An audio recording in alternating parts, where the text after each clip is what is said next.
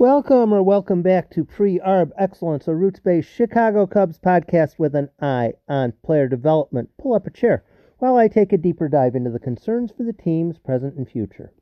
Questions are always welcomed, whether on Twitter, Tim815 on the Anchor contest line, or on my Facebook Pre Arb Excellence group. Thanks for stopping by for today's episode, an extended rookie camp and asked me questions if I was confusing.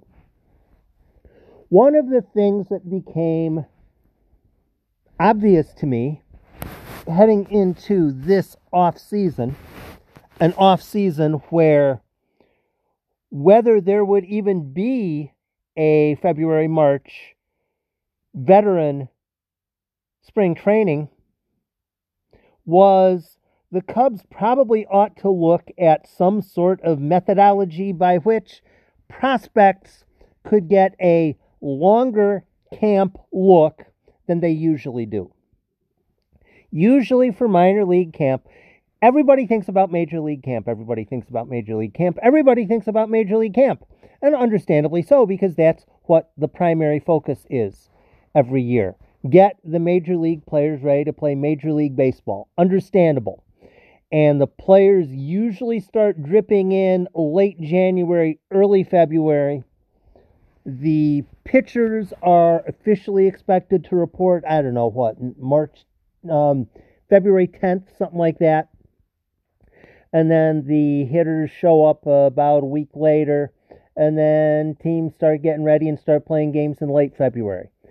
That's how it usually ends up working.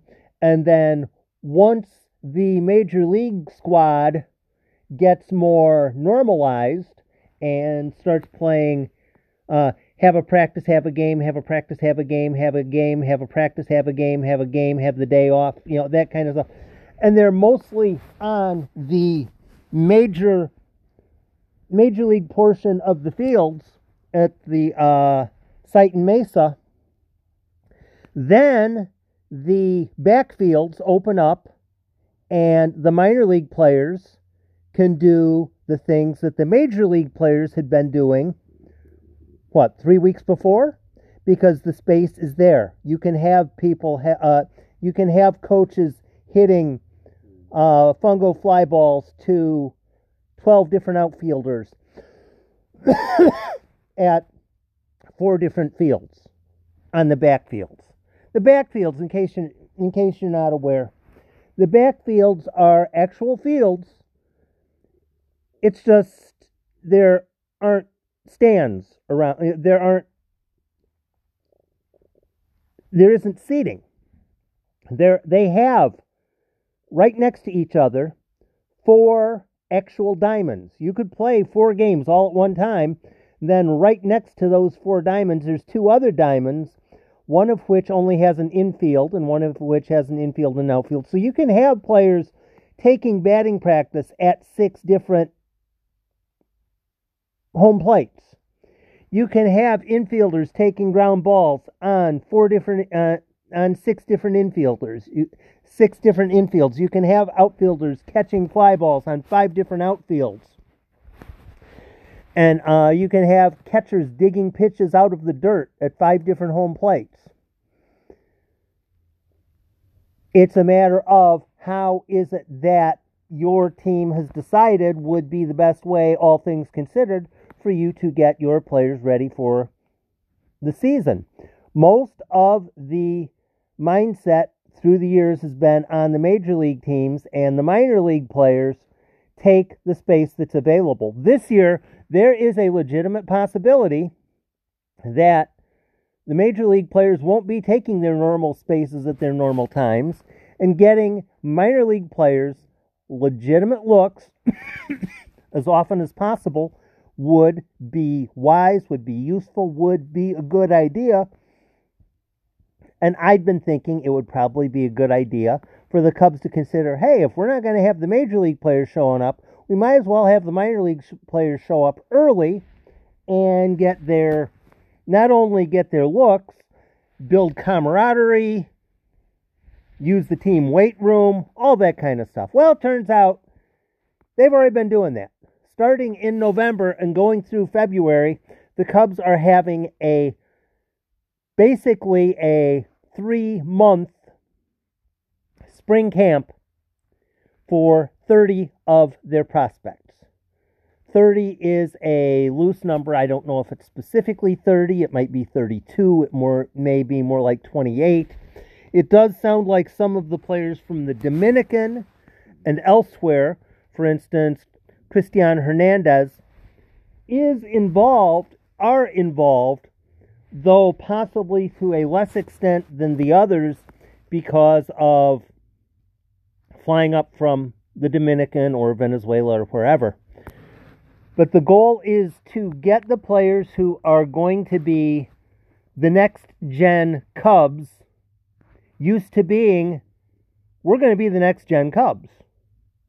So you have Reggie Preciado, you have Pete Crow Armstrong, you have the guys who ought to be getting all the extra looks, they're getting all the extra looks.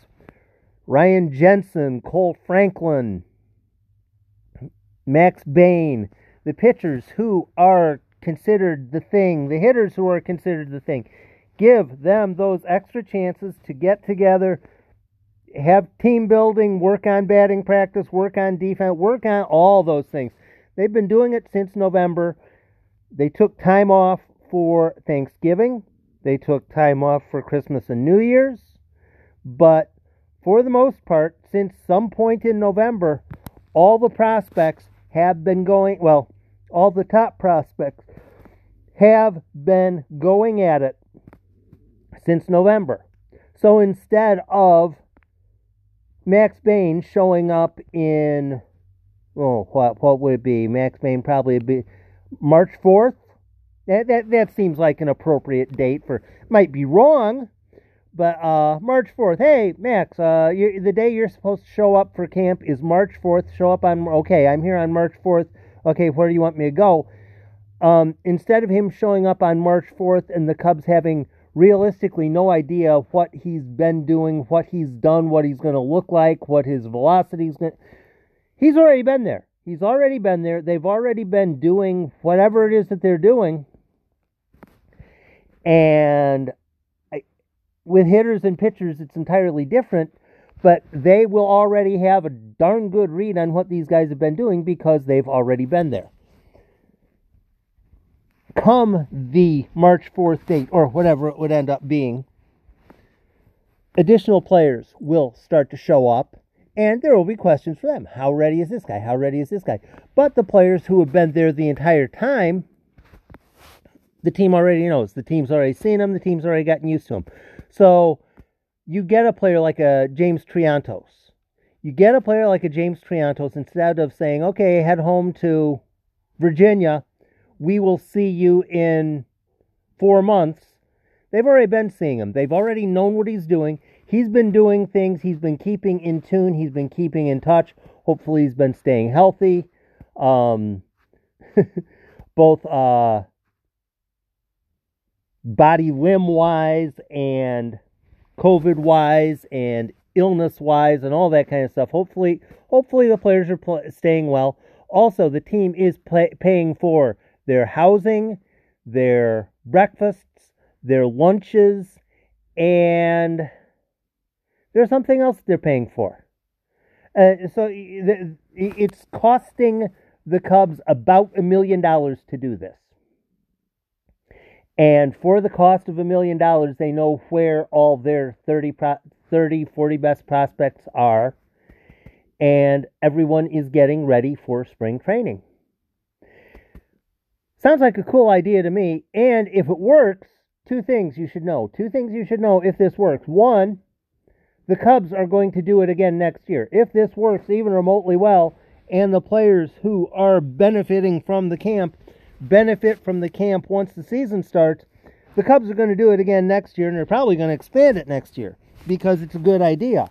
And another thing that you can pretty much bank if it works for the Cubs next year, a bunch of other teams are going to say, hey, this worked for the Cubs. Let's do it this year for us.